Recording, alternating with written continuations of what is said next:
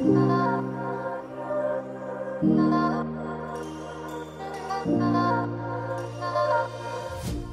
right, everybody, welcome to Studio B. I am your host, Pastor MDH. Thank you so very, very much for joining us here on the set today.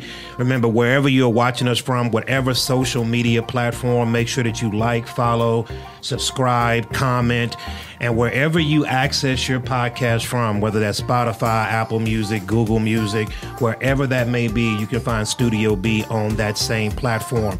Uh, everybody, we are approaching 6,000 subscribers. We're trying to get to 10,000 by the end of the summer, and I know we can do that with your help.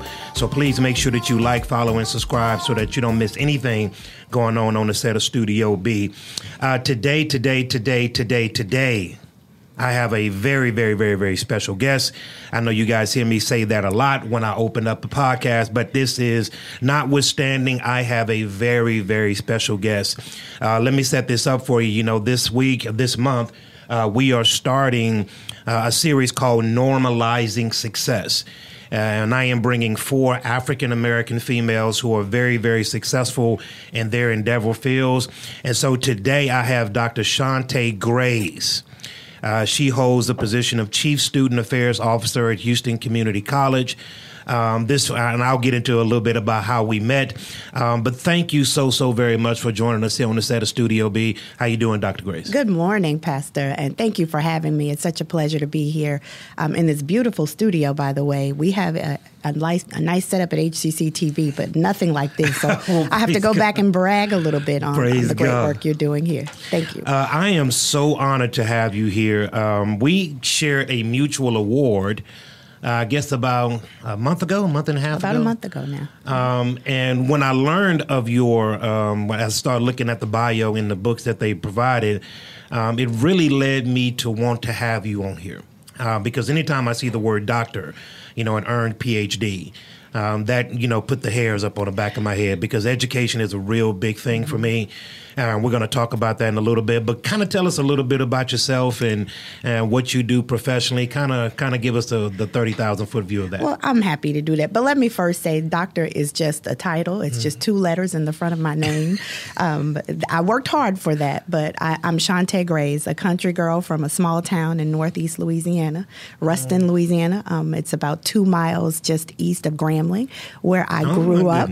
I attended Grambling State University. Go, Go ahead. Tigers. Right. Go Tigers. Um, my, I have come from a long legacy of Grambling Tigers. Um, but yeah, grew up in a small town and um, was raised by my parents, my mother, and my stepfather. My dad lived in the same town, but the backbone was our grandmother, um, mm. who lived a big mama. Everybody who doesn't have a big mama. Yeah. Right? Yeah. And I mean, just being able to to grow up um, and to have her nurture and guide us um, was really instrumental um, in everything that we did. So um, she always, you know, infused in us the idea that going to school, it didn't matter what we did, get a trade, yeah. get a job, yeah. Um, but you had to do something, yes, right? Yes. Um, and doing that, I, I, think, you know, growing up where there was Louisiana Tech right there in, in the city of Ruston, and then two miles just down the road is one of the most historically black colleges and universities in the country. How could I not? Um, starting there um, and then just kind of exploring where what I wanted to do, and went to um, major in psychology, and then I thought, you know what, maybe I want to be a lawyer. Mm. Yeah, and and after graduating. I quickly realized my parents were no longer going to foot the bill. They yeah, did all that they that they said they could do. All that we can do. That's right. They they were no longer going to foot the bill. So I, I moved here because I do have roots in Houston. Uh, my mother, uh, my grandmother's uh, parents were actually from Houston. My grandfather um, also is a Houston native. So I have roots deep, run deep in mm-hmm. Houston, and came to Houston after graduating. Um, enrolled at Texas Southern. Come on now. And uh, was Come there for for one semester. for one semester because reality kicked in. I had to get a job. Mm. Um, I had to pay my own way. It was, you know, growing up and, and being an adult, young adult, you um, realize quickly that you have to prioritize some things like paying bills and yeah. buying food and, and things like that. So uh, quickly decided, well, maybe I, I, need to sit out for a minute. I couldn't handle it. Um, but I jumped right back in. Mm. I did. I was blessed with the opportunity to work at Houston Community College right out of college. Wow. I worked in a variety of capacities. Um, and I, will talk a little bit more about that um, as we talk about my career professionally. But um, it's just been a great journey. Um, I don't have children. I do have a sister, um, a deceased sister, whose daughter I raised as a daughter wow. of my own. Um, she's 23 now, and guess where she's attending college? Oh my goodness! Look at that! It That's don't right. fall too far from the tree. Huh? she is, and, and I've got two brothers. Um, both one lives in Dallas, and the other in Louisiana great parents, great family structure. Um, both both of my parents are small business owners. My mom's a hairdresser, been a hairdresser for 20, 20 well more than that now, about 35 years. Uh, my stepdad is a tree arborist. Wow. In other words, he cuts down trees. Yeah, come on now. he cuts down trees, but which they, is a good living. That's right. Um, but hardworking, um, both of them hardworking, did all they could to provide for their children, and I'm just grateful for the opportunity to be a reflection of their of their work and all that they poured into to me and to my siblings as well. Now, you said a couple of different things that, that we're going to pull out here. One, that your grandmother was influential in your life. Mm-hmm. Uh, so I've said many times before that one of the problems that we're facing right now, uh, Sister Grays, is that we have an absence of big mamas. Mm-hmm. Uh, you know, Big Mama is now 35 years old. That's true. Um, and so we don't have um, young ladies sitting down at the feet of their elders, and we don't have young men sitting down at the feet of their elders. So we're missing a very important component to how we were raised. Mm-hmm. Now, I'll be 48 years um, this year, and I've been raised around the old school. So, you know, I sit and I glean from those who are much, much older than me, who have some life experience and some girth that they can kind of pour into me. We're missing that um, now in our times today. But I want to, you know, you talk about education, and education is vitally important. Uh, vitally important. Um, you talk about, you know, that you went to Grambling uh, did you go to Grambling? No, you went to TSU. I went to Grambling. You went to Grambling. Graduated from Grambling. Graduated. Okay, but you went to TSU, and I want to hold right there because you you said after the first semester you had to catch your breath. That's right. And and I think that's very very important because many of us. Uh, don't understand that college life. And so when we get into it, you know, it kind of hits us from all different sides. Oh, yes. And then taking a breath to trying to get your feet up under you is sometimes a very, very important move. I did that myself. Uh, and so, kind of talk about that process and, and what that looked like in your life. Yeah, and it's what we call it is level setting, right? Um, it's a reality check for most of us. So, I was working, um, moved here, uh, decided I needed to work because, I, as I shared, I had to pay bills. I was living on my own and uh, attending college the first semester uh, law school is very difficult. Mm. Um, so you you have to plan, you have to designate time to study, and, and I found it to be a challenge for me. So rather than be a failure, um, and or at least you know failing to try, I decided let me just take a step back. Let me um, reorder my priorities. Let yeah. me first get get my feet, you know, in, in the industry at least, or find some some stable employment that allows me to take care of myself and sustain myself, and then go back. What's important though is going back. Yeah, there right? you go. Um, it, so, but I didn't go back to Texas Southern. I will have to admit, I did not. Um, it turns out that God had other plans for me. So as as I was engaging in this thought of being becoming a lawyer, um, I started working at, at HCC and I fell in love with it. Mm. Um, had no idea that a, a, community college could offer as much opportunity as it did, um, even for me. So starting out, uh, I worked in human resources, and let me tell you, I did the grunt work. Let me, I, I will say that it is, you know, success is not something that's measured by um, how big your paycheck is yeah. Um, or how, how large your home is, right? It, it really is measured about how people respect you enough to um, put you in, in positions where they help elevate you um, and motivate you. And I have been tremendously blessed um, having been at that college for 23 years started as an uh, HR clerk, wow. um, then moved up quickly to become a transcript evaluator. I worked a little bit in student services as a um, administrative assistant for the associate vice president, um, and today I'm the chief student affairs officer. Look at God. Uh, and I'm sa- I'm saying that to Look say that you know the pathway to leadership um, and and to to success really has multiple entries. Um, don't be too prideful. Mm. I, I, had a bachelor's degree, but I knew that I needed to um, at least build relationships um, and start at least at the ground level to learn more about this industry that I knew nothing about. Um, so taking those roles that were paying very little, um, and I had to I had to get there because I had to take a second job just to make ends meet. Um, I was working in a smoothie shop. I was working in a smoothie shop, but but because I was so passionate about it and because I wanted to learn more, I stayed with it. And then over time, um, I had great great leadership who again saw something in me that I had not yet seen in myself and just kept elevating me. I mean, I quickly, I, I think I averaged, and I tell people this not because I'm bragging, but it's because I wanted to be a motivation to some. Every two years, I was moving up within that organization. Mm. And, and that's the truth. Um, moving from an HR clerk to a, a, higher paying transcript evaluator to a manager to a director to chief of staff for three chancellors. Um, then from there, going into an associate vice chancellor role and now vice chancellor. And I did it because I wasn't too prideful. Yeah. Um, and I am, I'm, i was grateful every step of the way.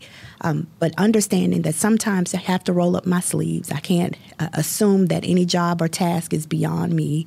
Um, and I did it. I volunteered for everything I could um, to get my face out there, but to learn more. I became a sponge. And I really think that that's what helped um, trigger my journey. I, I do want to share one thing that I think will blow the minds of, of most people um, who don't understand the importance or the value of education and why finding and, and putting your feet in good soil, planting that seed in good ground, um, so that it becomes something that's fruitful and, mer- and nurtures um, will you know eventually bear good fruit. Mm-hmm.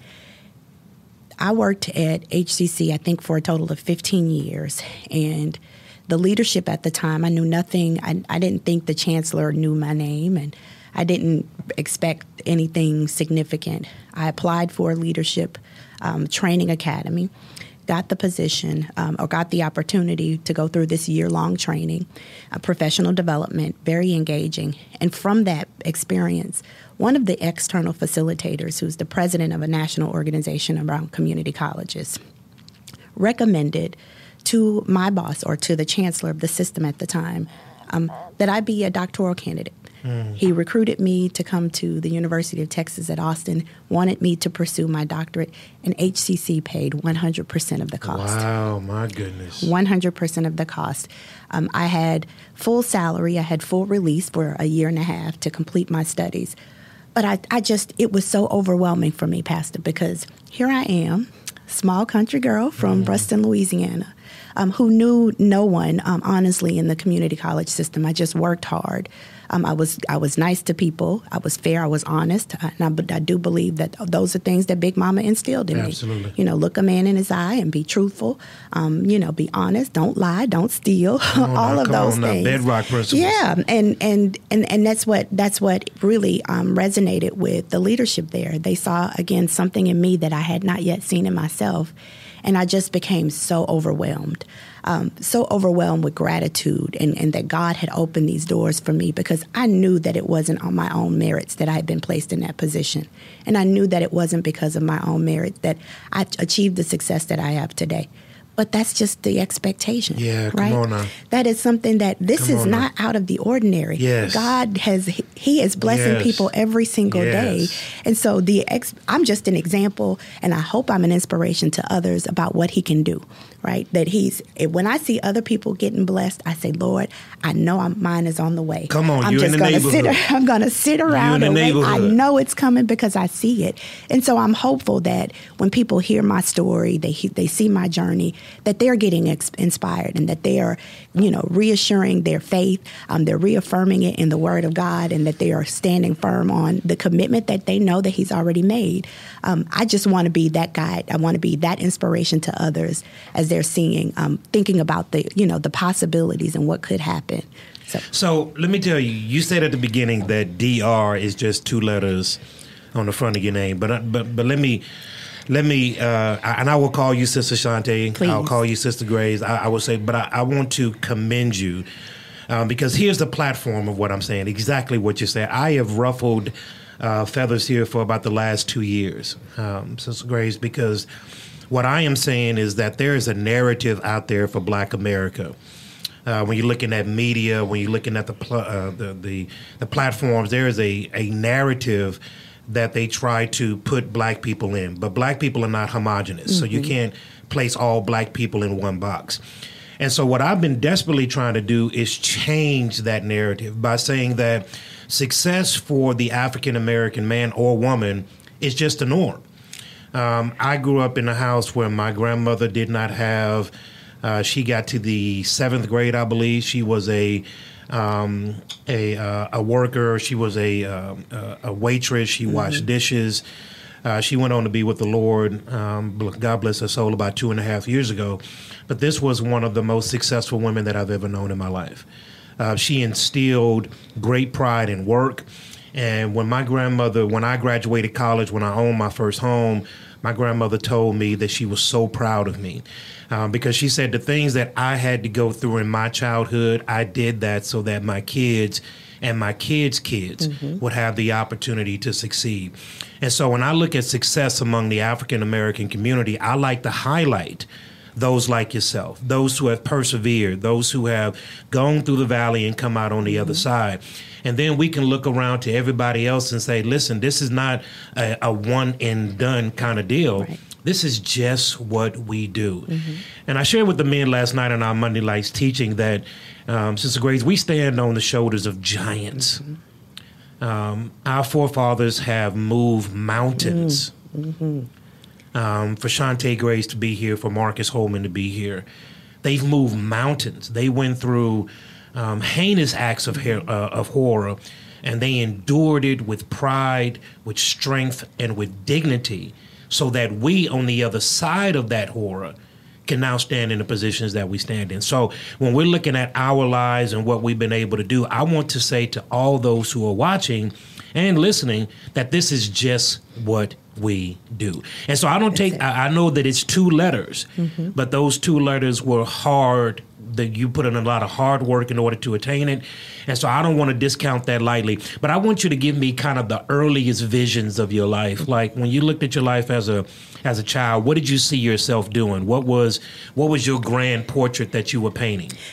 You know, and it's it's funny because I I I often I loved to write as a child, um, and I remember being um, oh, during the summers when I would visit Big Mama. Um, the we would sit i would sit on her front porch and i would write like stage plays mm. i would write i would write the script and i'd have my siblings act it out and i thought you know i really want to be a writer um, had no idea, you know, what that entailed or what the expectations were. But um, I did really well in school um, in English. Was horrible in math, um, so I, I, knew my limits. But but I knew that there was some passion there. Um, and then uh, over time, I decided, well, as I as I pursued, um, worked through high school, and then went on to to Grambling, I decided, you know, maybe perhaps I can I can still use those talents, writing my very strong writing skills. so I became a psychology major. Mm it was general enough that it allowed me some flexibility to, to go between business and, and private practice or um, explore other options. But then I got a master's in public administration. And that's where I thought, okay, well, this is really opening doors. I thought about policy work mm. um, in higher education. Then I thought about, again, thinking through, you know, my the background that I had, or at least the one semester of law school. Um, maybe there could be some legislative work I could do. So I thought I pursued, you know, thought well, maybe I could work for a public office. Mm. Um, didn't want to run for public office, but could be, you know, a chief aide or um, have some work at the legislative level um, in terms of helping um, build po- develop policy. And then as I continued to work at HCC, um, more and more the passion started to resonate. Um, and it was, I was truly, I truly believe that I was planted there. Um, I did not expect to be at HCC for 23 years. Um, so obviously I started very young. Uh, but I, I, didn't expect to be at that college that long. But I realized that all of the things that I that I was passionate about, writing, and then my love for policy, and then and, you know helping people, and and really um, identifying um, how I can better serve the disenfranchised and the marginalized communities. Um, because you're right, Black people are not a monolith and we are the ones who are um, ideally better served at community colleges anyway. I want to keep mm. putting that plug for mm. Houston Community College yeah, because I have some things to share. Yeah. Um, but the idea is um, expressing to people, this is you can do this you know, but a doc, let me let me be very clear about a PhD. Um, it does not mean you're smart. Yeah. It doesn't. Come on now. What it means is you had enough tenacity mm-hmm. to finish Come what on. you started. Come That's on. it anyone can can get, earn a PhD or EDD. It is all about how much is in you to drive you to finish what you started.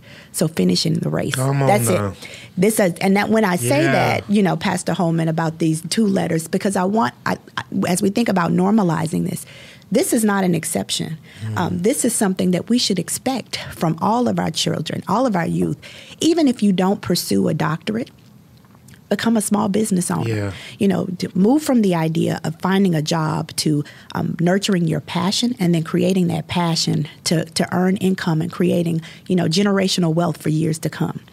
And I think that's that's resonating with some. I have a good friend, and, I, and I'll stop, whose 17 year old daughter she saw her parents, both are, are entrepreneurs. Um, she calls me Aunt Tay Tay. Um, but this 17 year old child had a passion for cooking, and I told her, you know, you really should. I said, why don't you think about doing that? Let's go to culinary school. So she said, you know, I can train myself to cook. If people will buy it, I can do it. To this date, this child has had three pop up shops. Um, mm. She's got other. She's got a team of brand ambassadors. So she's gone beyond what I even thought I could could, could offer in terms of entrepreneurial spirit. Um, she's got brand ambassadors, so other youth who are subscribing to the, the things that she's doing, promoting her brand. And she's now got a national be- um, uh, beverage distribu- distribution company that's sponsoring her work right here in Houston. She's only been doing it for about a year um, and has grown tremendously. Um, it's those types of things that we need to, to instill in our children if you see it, if you feel it, if it's something you're passionate about, then let's figure out how we can make that work for you. This is not an exception. You this is something that we want to expect. Exactly. No exceptions, expectations Ex- is what we're there saying. There you go. Right? I'm getting ready to call you preaching here just a little bit. That's the truth. Because you you you're talking my language. Yeah. Because this is what we are about. Mm-hmm. And when you're looking at you now passions are aligning right here because um, and and those have heard this story ad nauseum, but it's one of the things that drive me. My mother had me when she was 16 years old. She um, dropped out of school for a minute, went back and got her diploma. Eventually, wound up graduating from the University of Houston with a uh, degree in business. Um, and so I'm 48 years old. I've never saw my dad a day before in my life. I've only talked to him one time grew up in Third Ward, Texas, in the Cuney home, so mm-hmm. you know all of Third Ward and all of that, and, and, that brings along. But my mom would never give me an excuse. Um, she raised me um, by saying that all that I overcame, I did the hard work, is what she used to always say. I did all the hard work. Now I'm expecting you to do your part. And and Shantay, what I've done on this podcast and, and even in my pastorate is um, we address issues in the community that we need to address economic reform, educational reform, prison reform. But one of the quickest ways to close the gap is in education. It is. It's one of the quickest ways that you can close the gap. Now, we just talked about that not everybody is built for a four year degree, but there are so many different trade schools, there are so many different ways to ad- advance the mind that it, it is it is incumbent upon us to embrace education. Um, I shared with some people that there is a time in our history where reading was illegal. Mm-hmm. And now we don't want to go to school. There's a point in time in our lives to where our forefathers who were taking on immeasurable challenges um, would sneak over into the corner and try to read these books. And when they got caught, horrible things will be done upon them. And now we're in a position to where we are getting free education. We can get the education that we need, and we're not taking advantage of it. All of my children, um, when we talk about this is the bar, this is not where we're shooting for them. This is just where you're going to live. Mm-hmm. This is where you're going to live, right? This is where you're going to live. Um, and so, talk about a little bit about the education and about how education helps to better the person. And again, maybe it's not a four year track, um, maybe it's a two year trade. Maybe it's a, a certification. Mm-hmm. Uh, there are many different ways that we can travel now. But talk about the benefits of education. And I think you you you just hit the nail on the head, Pastor Holman. It's um, there people. I don't think people know what they they don't know what they don't know. Mm-hmm um, every credential you earn, even if it's a level one certificate, and I'm going to talk a little bit about what that means, um, every credential you earn um, increases your earning potential by at least fifteen to twenty thousand dollars. Go. So without a high school diploma, um, average salary for a high school graduate is about $25,000, which is still below the poverty level if you have children, um, more than two children, really one, one, you can't survive with just a, a single individual with $25,000 a year. But add to that just a certificate. So if you CNA, right, or you want to become a HVAC tech with a level one certificate or an apprentice, each time you're earning a credential, it increases your earning potential 10 to $25,000. Wow. So imagine what that looks like um, even if you don't if you don't pursue a bachelor's degree. That's that is perfectly okay. We have graduates at Houston Community College who leave us after a 4-week or 8-week training program um, in it's in our process technology program, but it's not the, the certificate, but the uh, degree, but it is a certificate. Eight weeks of training, and they can leave us making sixty-five thousand dollars a year. My goodness. Okay, these are individuals. I had. Do you know what? Didn't you hear me tell the story that I had to work in a smoothie shop? I had to work full time, and I wasn't earning sixty-five thousand dollars a year.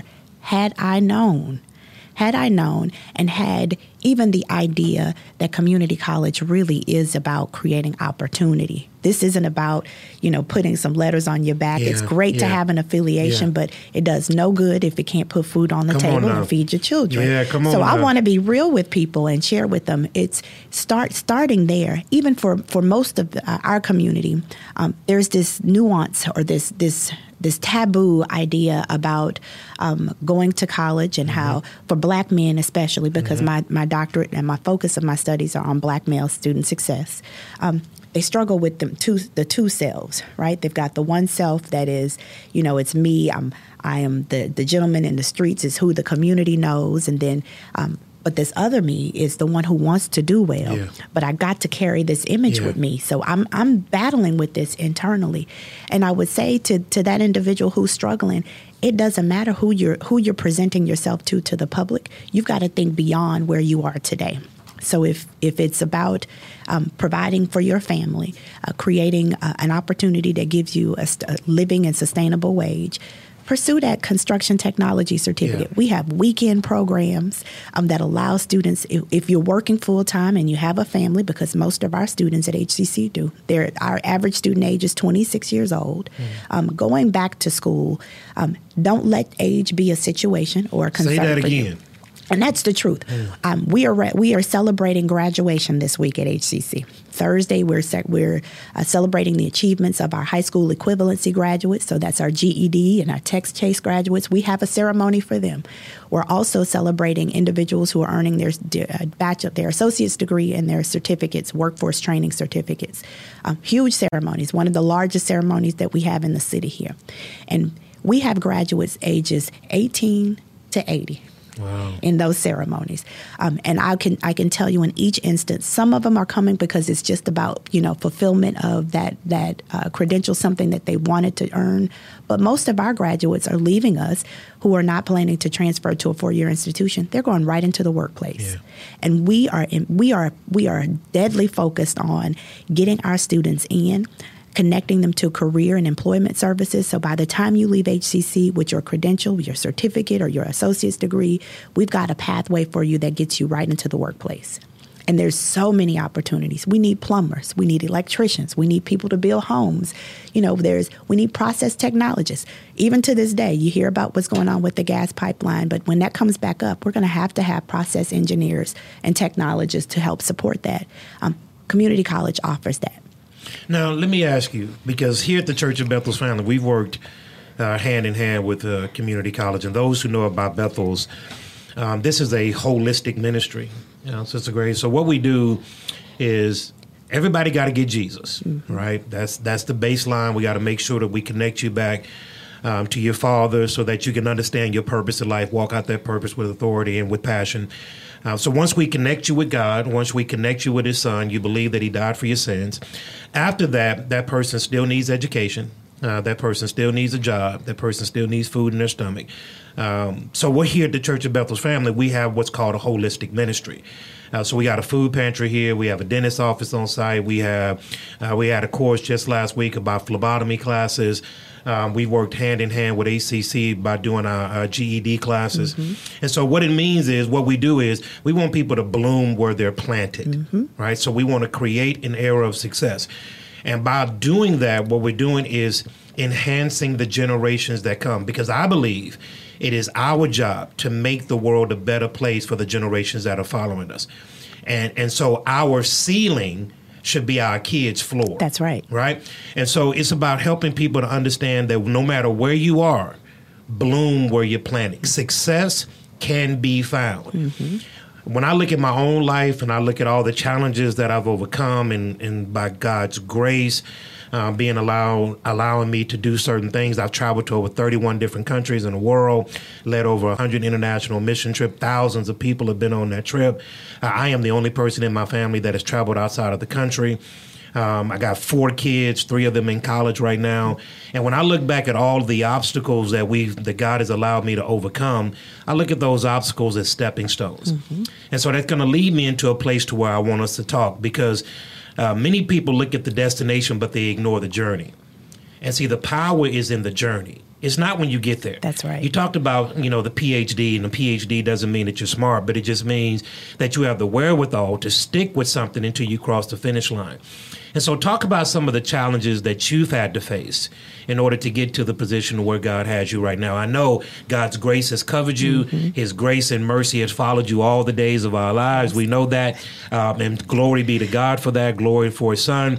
Uh, but talk about some of the challenges that you've personally had to overcome in order to be sitting at this table right now enjoying the fruits of your life and you know, I think about um, I'm reflecting on a couple of instances uh, because I didn't. If I painted this picture that it was all rosy, that my journey was, um, and then let me let me make that correction right now because it was not you know, um, the enemy always comes when when God has something planned for you, right? Mm-hmm. Just as you are um, set up to be um, blessed, um, you there's there's the enemy on each hand, and I can remember um, certain situations where there were colleagues who were former friends. Um, as you are as you are being elevated each time, there's attacks, and they're attacking your character. they're they are doing all they can to help really create your demise. Um, so being, I had to, and I had to come to grips with that. I had to realize that not everybody was going to go, you know, on the journey with me. Um, I had to ask God to help me hold me and sustain me, be it put a hedge of protection around me because I needed it. There were times where I didn't know where where my where my next how I was going to pay my electric bill. Mm. I told you I was still earning. I was poor. Mm. I was definitely poor, and I was of the belief also that I couldn't call my parents to do that because if I did, um, then I've let let them down right? I mean, I have I knew that I could always go back home, but what would that yield me? Um, nothing but but another opportunity to go back and say, you know, well, I tried, um, but without really giving it um, everything that I had. I shared that my parents were small business owners. They had I had three other siblings that they also had to to provide for. So the reality hit me really quickly that you're going to have to make it happen for yourself. Um, and you can do this, um, but you're going to have to understand that not everybody is prepared to be to celebrate your success. Um, yeah. You're going to lose friends along the way. Um, you're going to grow, um, and there's nothing wrong with that. Honestly, it's not that you suggest that you're you're bigger or better than anybody else. Sometimes friends, friends, and friendships just grow apart, mm-hmm. and the sooner you realize that, the better off you'll be. Um, you also have to understand that you need to surround yourself with people who are smarter than you. That's a good word. Um, you do. Um, you learn, um, you realize that if you're the smartest person in your circle, then there's something wrong with your circle. So you start continue to keep yourself around people who are smarter than you, who you're learning, like you suggested, Pastor.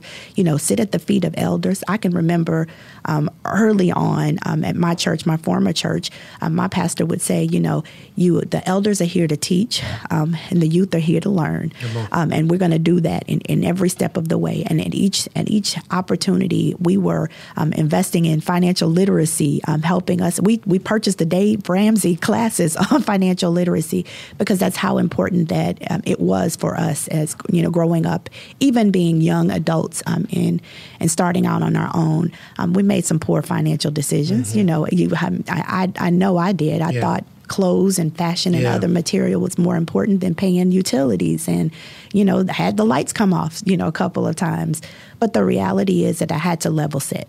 I had to take a step back and say, girl, you got to get it together. You can't call mama and daddy. Um, so you're going to have to reprioritize some things and think about how do you, is this something that you want to sustain over time? Um, where do you set priorities? How do you balance a budget? Um, how do you pull back and ensuring that number one, you, you're staying on the mission. You've got you've identified a goal, um, but now how are you going to get there? And then once you reach that goal, um, how are you going to deal with all that's going to come your way? People are attacking you and they're making, um, you know, spreading rumors, mm-hmm. and those things happen. Um, and it's it's really about keeping yourself grounded. Um, and I and I have to say um, to to your to your point earlier also, it's getting getting some Jesus. Yeah. Um, I could not do it. Yeah. I know that I could not. Um, I have I get in my way all the time, and I, I tell God, you know, I want to be in Your will, so I have to put me aside um, so that I can ensure that I am doing exactly what You've lined up for my life. And it's because of that. That's the truth, um, Pastor Holman. It is not because I have done anything remarkable. I don't think I'm exceptional by any means. Um, I think what is what is clear is that God has been has been good to me. That's right. And I've been rooted in the Word of God. Um, Luke six and thirty eight is my my life's philosophy. I'm going to give, and I expect you know, and giving be back. given back, Press good down. measure, yeah. Pressed down, shaken together, and that is that's the mantra that I live by to this day. I'm investing in other young African American female leaders who are aspiring to become to greatness. I'm telling them all that I that I went through because I want them to see this as a reality for them. This is not something that is outside of what's expected for you. Um, you can do it. Let me invest in you like somebody else invested in me. I don't mind mentoring. I don't mind dedicating my time and committing to this because it's that important. And it's it's it's like you said, we've got to create this IT idea that there is we're investing in generational yeah, wealth, yeah. and we are investing in this mindset that changes um, where we where we have been um, to where we're going, um, and understanding that the idea for our youth and our, our children for tomorrow is really that they are prepared to be leaders they are set up for success as long as they can believe it and they see it. Now, when, it. when, when you talk about that, um, Shantay, when you talk about the the thirty thousand foot view of generational wealth. The Bible does say that a good man leaves an inheritance for his children, children. Mm-hmm. Um, but there are some things in which the gap um, in our community. Now I'm talking specifically about our community. Um, that we don't talk about. Like we don't talk about money management, mm-hmm. uh, the basis of money management. We typically are taught you need to go to work, pay the bills, retire, sit on the porch, and rock the rest of your life away. So we don't talk about you know the the investment strategies that uh, other ethnicities, other nationalities employ, and that how they transfer generational wealth down and down and down and mm-hmm. down. And so when you're talking about this, this all goes back to that same word, education. Right. I have a good friend of mine, a really good friend of mine. He is not a college graduate. He is uh, hadn't done any of that, but he is well read. He's well read. Mm-hmm. He's one of the smartest people that I know, but he has no certificates on his wall. He is by far one of the smartest people I know. It's because he invests in reading. He reads, he reads, he reads, and he reads and reads and reads. He's very well read. And as you're talking to this gentleman, you can just hear the wisdom of the books in which he's read because it has shaped his life in so many different forms. So when you talk about you coming over this and you're coming through this and they've made some mistakes in this past, some stuff over here that I wish I could have done better. But when we get to the place to where we are right now, and this is what I want everybody to understand. Um, life is going to bring with it challenges, mm-hmm. Shantay. It's going, it, mm-hmm. you know, it's just life. Uh, Jesus said that it's going to rain on the just and the unjust. unjust yeah. It, it's going to rain on you, okay? You're going to try to do some great things in life. There's going to be some people that's going to get in your way. Come here, Judas, talk about what he did that's to right. Jesus. Okay, so this is just par for the course. But I believe with all of my heart, my mind, and my soul that Second Corinthians 12 and 9, it's true. Paul said that his grace is sufficient. sufficient. Mm-hmm. Right. So when you're going through the walks and challenges of life, you're able to look back and say, man, I overcame that. Mm-hmm. Okay. You look over here and say, man, I overcame that. Mm-hmm. I gained something from here, I gained something from there. And because I had to go through those, because I had to go through those challenges, it has made me a much better person. And so when you're looking at somebody right now, that young lady, that young boy, that person that's watching, that person that's listening, how would you encourage them if they're in the valley of life? Because, you know, let's be honest, there are some times in which we wanted to tap out. You know, life has kind of gotten challenging. Mm. Didn't think that we were going to be able to make it. Um, sometimes we wanted to tap out. So, what would you say to that person right now that's saying, "Hey, that sounds good, but uh, I'm in the valley right now. I'm in the storm." How would you encourage that person continue to go on? You know, I would say, um, as as you mentioned, Pastor, um, we all go through through the valley. Um, but one thing about it is, if you can, if you fall down, if you can look up, then you can get up right? Um, and I would say to you that there is no there's no feat that's um, immeasurable, um, nothing that you can't overcome. Um, I shared with you don't have to be a genius; you just have to have the the, the will to do it. Um, but with with through faith and with God, um, know that all things are possible. anything that you wish you set out to achieve. I shared the example of a 17 year old girl who wanted to cook, and how she is now a budding entrepreneur. there's nothing unique about that situation. There's nothing unique about me. Um, all I'm asking is that you have enough. Um, gratitude um, for God to, to to wake up in the morning. If you can plant your feet on the ground, then yeah. that's a new day every day to start afresh. Um, it should give you motivation each day that you wake up and say, God, I didn't deserve it, but I'm here and I'm going to make the best of it. I might be in the valley today, um, and I might be in the valley tomorrow, but I know that I won't last there. If you're looking for a job, pack a lunch. Take your lunch with you. If you're expecting rain, take an umbrella.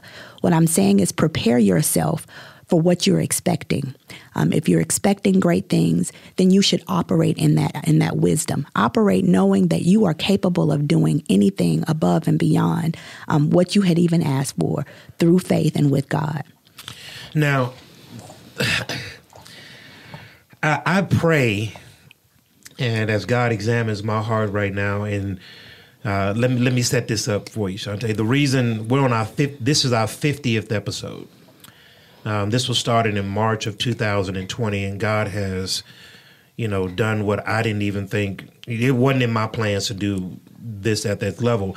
Um, the platform of Studio B was to take everyday, normal life and merge them with a biblical belief uh, because there are people watching on Facebook, Instagram, Twitter, YouTube that will never don the halls of a church. They will never come and listen to somebody preach behind a lectern. So what we do is we take mainstream issues, um, whatever is on the news of that day, we talk about it. We talk about it in depth, but we don't just leave it lingering. We connect whatever that is to what God says, right, and give them um, something that is important for me is hope. Okay, um, because there needs to be hope in a hopeless society. Mm-hmm. So the platform of Studio B is to talk about mainstream issues that are affecting mainstream people, and then connect them to what God says on that issue. And one of the things that this particular series is doing now about normalizing success is that when you look at the life of Jesus, uh, one of the reasons why he was shunned by the masses is because he didn't have a good pedigree. Mm-hmm. Uh, they say, man, that's Joseph's son. Like, his mother, you know, she wasn't married mm-hmm. when she had him. Mm-hmm. You know, there's no way that this could be the king, king of the king. Jews. Yep. Right? So he didn't come from a good pedigree. He was a carpenter all of his life. Um, he didn't have, you know, the glitziest of robes. He didn't have this very influential entourage. He was a very normal guy by all standards. So if you looked at him from afar, you wouldn't consider him to be successful. And so when I look at success, I try to redefine success. Uh, because Shantay, everybody's not going to be able to operate on the 50th floor. Mm-hmm. Um, everybody's not going to have three letters in their name. They're not going to be CEO, COO, or CFO. So we have to redefine what success is. Somebody has to take out the trash.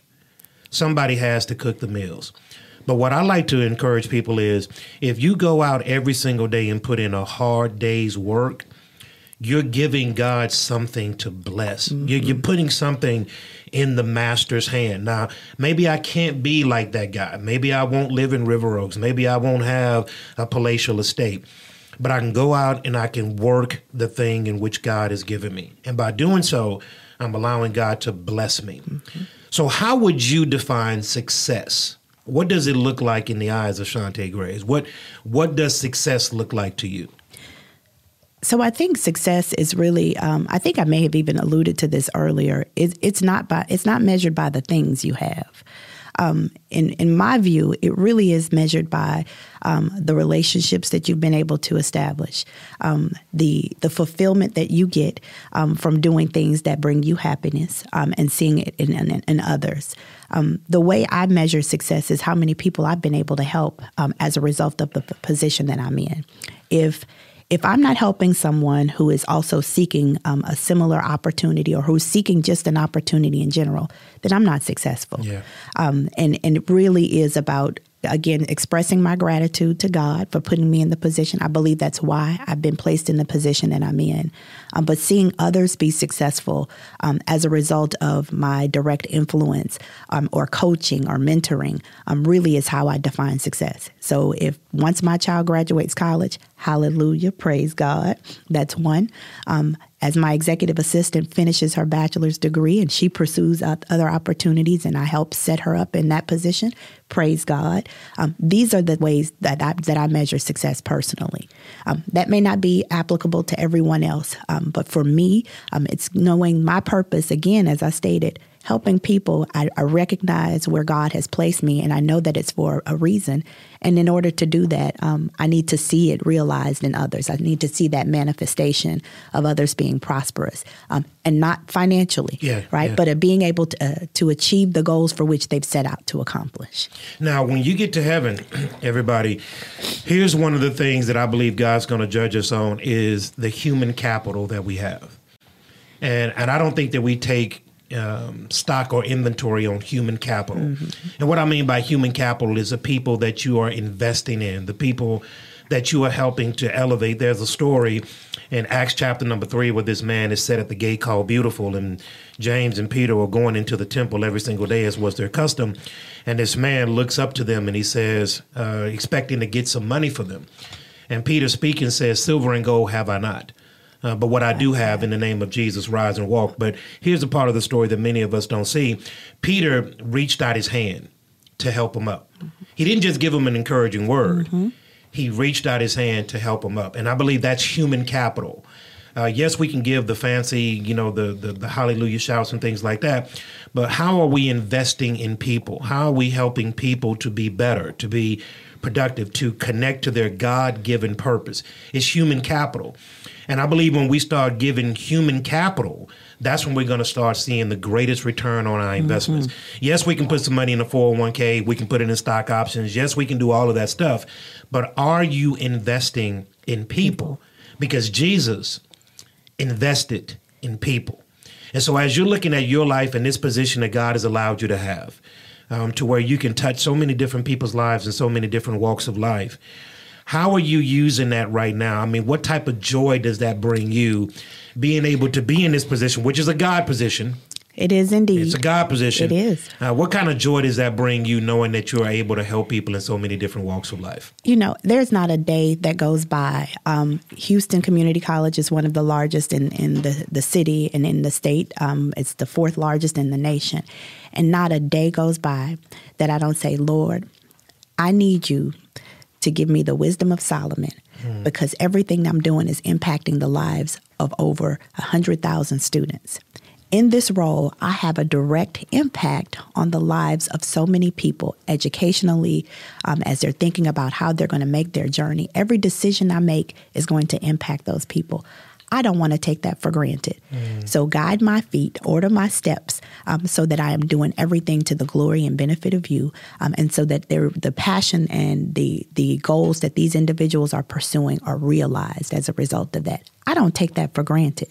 I wake up. Who has that opportunity? Yeah. Um, who other than being a pastor of a mega church and and uh, working in the community, but who has that kind of opportunity and influence and and power um, to be able to impact so many um, through education, especially. And I'm just grateful every day for that opportunity. I do not take that for granted at all. Now you have um, several several accolades. Um, as I was reading your profile and you know doing my due diligence um, to make sure that I encapsulated all that God is doing, and I know uh, the time will quickly get away from us and you know laying out the list of all that God has done in your life. Um, but I believe that it's important to understand where God has you and for the purposes that God has you there. So, what motivates you? I, I know you just gave me a little snapshot mm-hmm. of it, but when you get out of bed in the morning, what's that driving force that says, "Let's get it"? What what what's that motivating factor? Um, what's that one thing? Uh, even when you're tired, uh, even when you've had a bad day, even when you feel like, okay, this is not the day, what's the thing that you have that pushes you forward? For me, um, it's my family. Mm-hmm. My family is a motivating force for me. Uh, my wife and my four children. Um, it is a motivating force for me to go out there and do positive things in life. So, what's your motivating force? What's that thing that pushes you when you don't want to be pushed? So I, I, agree that my family is indeed my motivation. Um, when I think about work, so there's, and I, I, think about my purpose and what I'm doing each day. Um, family, no doubt. My parents are proud as proud peacocks. I can tell you. My my my stepdad calls me doctor. He doesn't even call me by my name anymore. He's so proud. Um, but I also think about the types of students that we serve at HCC. First generation, um, some who, who would have never set foot on a college campus if they if it weren't for that flyer or having made um, some connection with somebody, um, and how overwhelming that could be. Um, for me, it's about the single parent who's coming back, who's trying to get um, a, a, you know a credential to earn more money to take care of their children. Um, for me, it's about the young black boy who has often been told that he, you know, he's either going to end up in prison or um, he's he's going to die, um, and we see it every day. Um, who's coming to college just to try to be to, to overcome those obstacles that have already been placed before him. Um, for me, it's the undocumented immigrant who is fearful of uh, ICE and um, and those any any other external circumstance may, that may hinder their ability to realize citizenship um, when they're just trying to earn a livable wage to take care of their family. Um, it's youth of dreamers, it's children of dreamers, or what we call dreamers, um, who are here um, excited and passionate about education. Every day, um, I have a direct impact on their lives. Every day, I mean, from the way we we celebrate their achievements and commun- and, and uh, during commencement, to the emails that we send encouraging them to complete their studies, every single day, I think about the because you know what the there's undocumented immigrants who live in my community. Mm-hmm. Um, there, I have a really good friend um, who friends who I went to college with who are dreamers or children um, have children who are dreamers.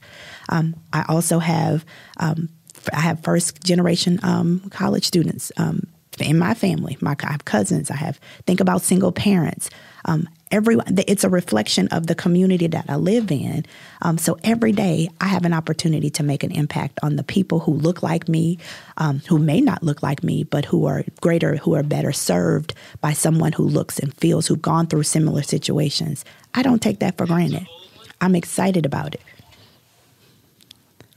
So let me ask you. Um, you know the story of Joseph. Um, now the preachery thing is coming, but I'm not going. I'm not going to preach. uh, but you know, you know the story of Joseph. Joseph sold into slavery. Uh, go to Potiphar's house, accused of rape.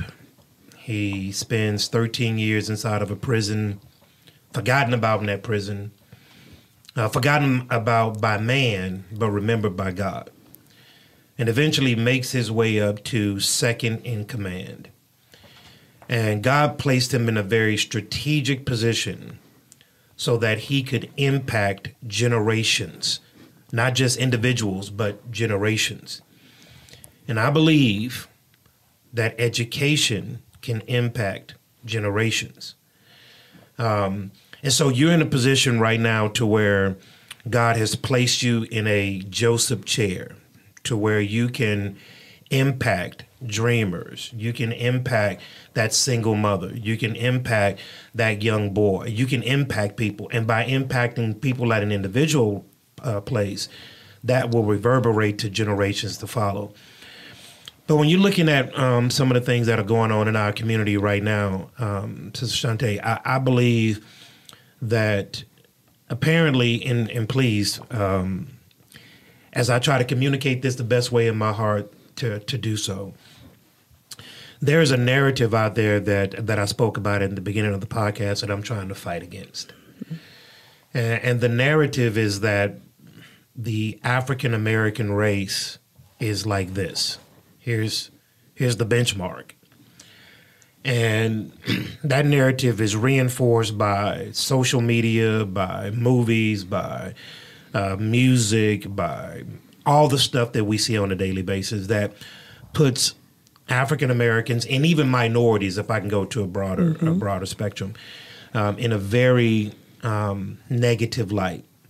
And so, what I try to do is, um, I know too many people around me, Shantay, and you name A to Z, and any problem from A to Z, I can put my hands on somebody that has overcome that problem. Mm-hmm. I'm talking incest, rape, divorce, um, whatever, and literally, mm-hmm. um, as a pastor here, as the executive pastor here, uh, I deal with A to Z, A to Z. People that were uh, alcoholics, uh, drug use, uh, former prostitutes, mm-hmm. name whatever problem that you want to name. I know people that I can put my hand on that have not only faced that problem, but overcome it. They haven't died in the valley. And so the the picture that I try to create and the picture that I'm trying to paint of the African American community is is that first of all our history is great and that what we do is a part of who we are. And I believe that the greatest answer for African Americans lies within African Americans. And so this idea that we have to look for handouts and we have to look for people to pull us up and to you know to get out all of that stuff that that, that is being saturated mm-hmm. in, in in our culture today i'm just simply saying that the answer for it is within us because we have done it time and time and time and time again so I want to give you this as an open forum, and I want you to kind of elaborate the way that the Lord sees you to do. Um, we talk about the importance of God. That is first and foremost. That, that I, I believe that African Americans, when we look back at our history, we have been um, throughout our history very spiritual people, mm-hmm. um, connected to God, even in very harsh uh, circumstances and environments. We have been very spiritually grounded. Uh, which is how many of us have gotten to the places that we are because our mothers and grandmothers and great great grandmothers were praying for us. So when you're looking at where you are right now in life and where God has you and the position that He has you in, as you are encouraging these people that may be watching, and they're looking at Ashante Grays, and they're saying, "Man, you know, I dropped out of school in my first year because I couldn't handle it, but I never went back." How do you circle back around in this environment to to lift that person up and say, "Hey, you know what? Life is going to bring with you some challenges, but look at me." And and and and Shantay, if if people see the glory, but they don't know your story. Mm-hmm and I believe when we start telling people the real story, not the polished version, uh, not the polished version. Uh, I tell people about the lights being cut off. Mm-hmm. I tell people about the car being repossessed early on in our marriage. Me and my wife in year number two was on women, infant, and children. Uh, we were on welfare. Mm-hmm. I was pastoring a church on welfare. Mm-hmm. Um, so people see all of this on the other side. But see, we got to tell them about that stuff that that so i'm asking you because your story is fascinating. Your accolades have been enormous but as you look at your own personal mission statement what is that? What is your mission statement So I'll, I'll say um, you're right. It's this has not been a rosy journey. Uh, I shared uh, what I didn't share um, was that you know my I have a stepdad. Uh, my father is deceased, but growing up, my father was abusive um, physically and verbally ab- abusive. He was an alcoholic, um, which caused my mother to, to to move. We moved to Houston when I was in the third grade. I'll never forget um, being in the car. We driving overnight. She had a small little uh, little champion, yellow champion. We packed up everything we could. Me being the oldest, um, had to help stay awake to keep my mother awake. As soon as we got to Houston to a family member's house, the car stopped, wow. Um, and we started over again and I and it's I remember seeing the determination of my mother's face um, in ensuring that she was going to do all she could to make sure mm-hmm. that her kids were well protected. Um, so she made a lot of sacrifices. She um, stayed here. She worked as a manager of Payless Shoe Source uh, wow. for, for many years, right on MLK. Um, for those who've been around long enough to remember that, um, my mother did that for many years while we were in school. And then we moved back to Louisiana because it reached a point where the city was too much. We were getting older. It was more difficult um, as a single parent to take care of us. And then she met a phenomenal man who God had placed in her life, my stepfather. Um, over over the time, over years, my dad also um, stopped drinking, uh, had mm. become um, involved in the church. So God had really come, Praise had God. brought things together. But I'm saying that to say um, that this is to if I hadn't shared that, you would not have known. Um, and my situation is not unlike anyone else's. So when you think about your purpose in life um, and, and, the mission, um, it really is uh, about being as real as I can be. Um, I don't want to put on any fake or, or airs, as, as yeah. the elders would say. I'm yeah. not. I, I want to be as as real as I can be, and I want people to to understand that. Um, again, I'm not exceptional. Um, I'm not an exception at all. This is an expectation, and the reality is that anything that that we are we are called to do, God is not going to set us up to fail. He can do anything but fail. Um, and I understand that I'm, I'm grounded in the word. Um, I can't take that for granted. Um, because I, I truly, truly believe and strongly believe that that is exactly why I'm exactly where I am at, at such a time as this. Um, it is because God had ordained every single step for me. Um, it's not by chance that I'm talking to you today, Pastor yeah. Holman.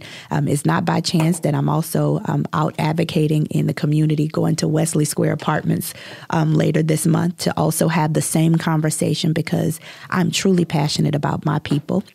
But but all people, to be honest yeah. with you, but I want African Americans, um, particularly young African Americans, to know um, you are kings and queens. When you look in that mirror every day, um, what we see around us in today's culture is appropriated from you. People dress like you, yeah. um, they talk like you, they walk like you, they like your your music. It is because you are creative, you are geniuses. Um, you need to walk in your geniusness, yeah. right? You need to you need to understand that where you are is not where you will be, um, and that is that is how I feel honestly. And I just need people to see the motivation and to see others come become reality their their dreams become reality and it happens every day. Um, we have had more successful entrepreneurs in um, post COVID uh, pandemic yeah, than we have ever had. It's because we have, because of what you said, like our ancestors, we out of necessity comes um, opportunity and innovation. We are some innovative people. Um, your creative genius should flow from you during this time. I'm not saying you're going to be, a, you know, a seven figure uh, millionaire, but you could certainly be in a better position than you are today. Um, you just have to be determined. Get that credential, get some some type of education, trade, training, whatever that can lead you to a better opportunity um, to get you connected. It could be the, just a stepping stone, but taking the first step is what's going to be most important. My mission is to help others get to that point. There you go. Um, that is indeed my mission. There you go. Mm-hmm. So when we when we talk about it in our time, um, this is uh, I can't tell you. You know, I was telling my wife this morning. I said, "Babe." You know, as I as I look back over our lives, talking about my life in particular, I just see God's hand just just all over mm-hmm. it. And I believe that one of my purposes in life is to exemplify the grace of God at the highest levels. you know, my travels all around the world, uh, Shantay has given me a perspective that I know that many can enjoy. Uh, I've been um, many different places, many different cultures, and many different people. So I have a love for people. Um, and I know because of what God has allowed me to see and where He has exposed me, I have a different vantage point. And so, because I've been to places like India, I've been all over Africa, and I've seen not poor people, I've seen impoverished people. Um, I've seen where parents have to pay twenty dollars for secondary school, right? And they can't afford it, so they have to send the kids out to the fields. And then I come back to America in a land that is flowing with milk and honey understanding that America has a lot of warts and we still have a lot of issues that we have to address and, and really sit down at the table and kind of work our way through. But that America provides such a great opportunity that no matter where you are, you don't have to stay there. Mm-hmm. Um, America afford those opportunities, and so one of the platforms that I am really enjoying right now at this stage of my life is trying to lift people up is provide them with practical stuff that they can put their hands on. So when they hear your testimony, when they hear my testimony, they can say, ah, I can relate to that. And then being able to see that that testimony didn't stop, but it allowed us to progress. And so that's the human capital that I think is so, so very important in our time. And I want to make sure that everybody understands. I, I, I praise God for the rappers. I praise God for the mm-hmm. basketball players. I praise God for athletics and all of that stuff. I, I, I do.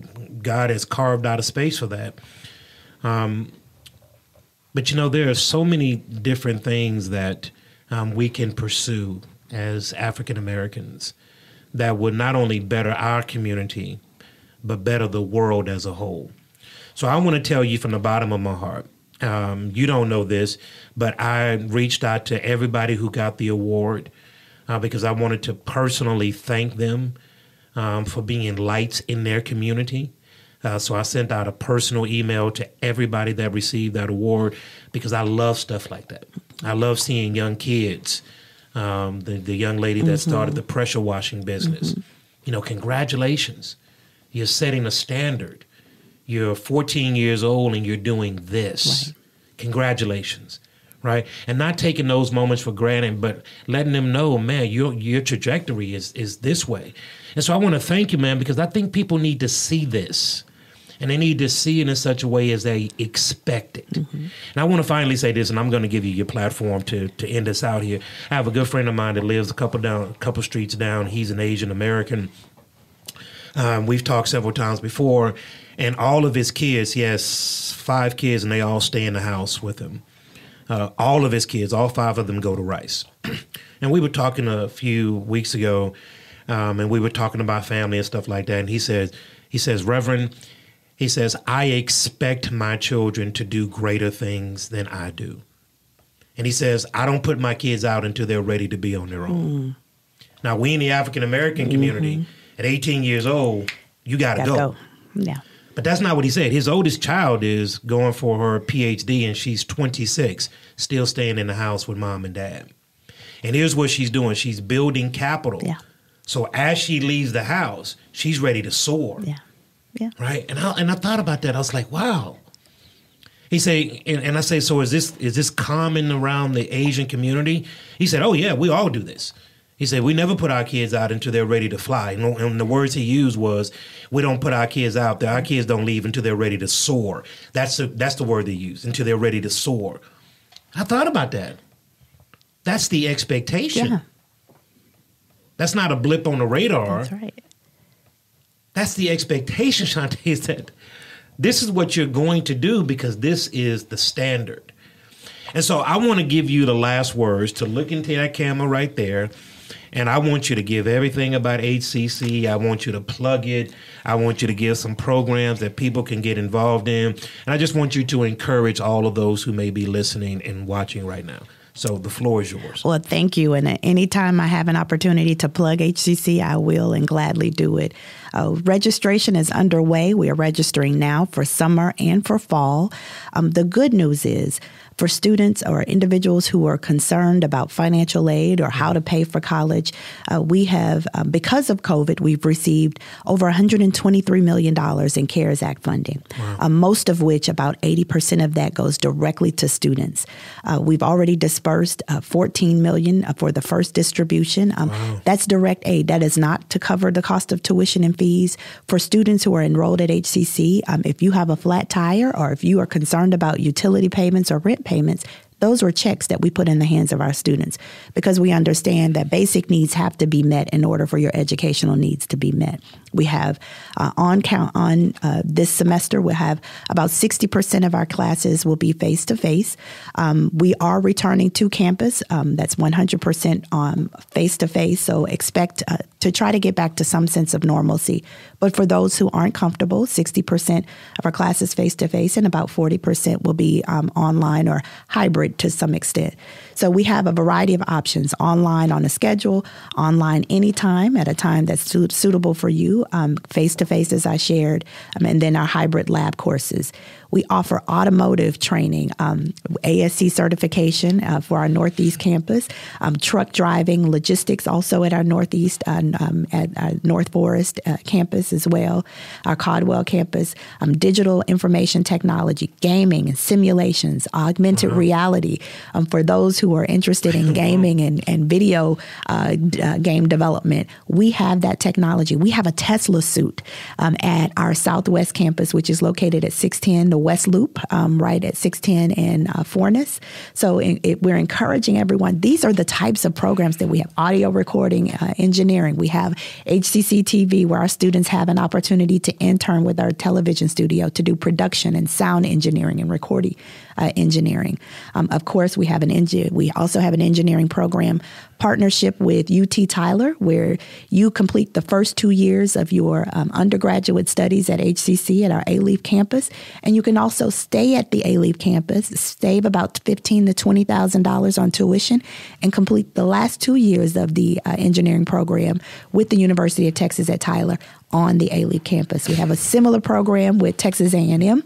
Uh, we have our, our, Coleman Health Sciences um, career uh, health science college for health science professions located in the heart of the Texas Medical Center, the only community college located in the medical center where we have real life simulation labs. Um, so every one of our students are learning on the same equipment that is inside the hospitals. We have a, a simulated a medical lab, dental hygiene. I could go on and on. If you if you can't tell how passionate I am, um, you you just give us a call. It's hccs.edu slash apply. That's hccs.edu slash apply. For those who are interested in short term training, you don't have a lot of time and you're ready to get to work. We also offer a fast track career training program where we have a four week up to eight week uh, fast track certifications that get you right into the workforce. Um, so these are high wage, um, high demand occupations that leads to a high earning uh, credential or high uh, earning uh, livable wage. So um, we're ready to serve you. We're ready uh, for you to come back to campus. We're looking forward to it. Um, we don't want want to be the best kept secret in Houston. We want people to know that we're Houston Community College and we're Houston's community college here to serve you. Wow. Wow. Uh, we'll make sure that we put um, the website at the uh, the bottom of this podcast. Um, Dr. Shantay Grays, thank you so so very much. She serves as the Chief Student Affairs Officer at Houston Community College. You are doing phenomenal Congratulations on all your success. Uh, to God be the glory. Um, you are the uh, not the exception. Uh, you're just part of what we do. The expectation. You are the expectation, and I and I thank you for that. I thank you for sharing your heart. Um, it is it is deeply encouraging to me that those who are watching uh, will be able to glean something from your life and use that to move forward. Thank you so, so very much uh, for joining us here on the set of Studio B. And everybody, remember, remember, remember, remember. God loves you. God has a plan for you. No matter where you are in life, bloom right there. Until we see you next week, God bless.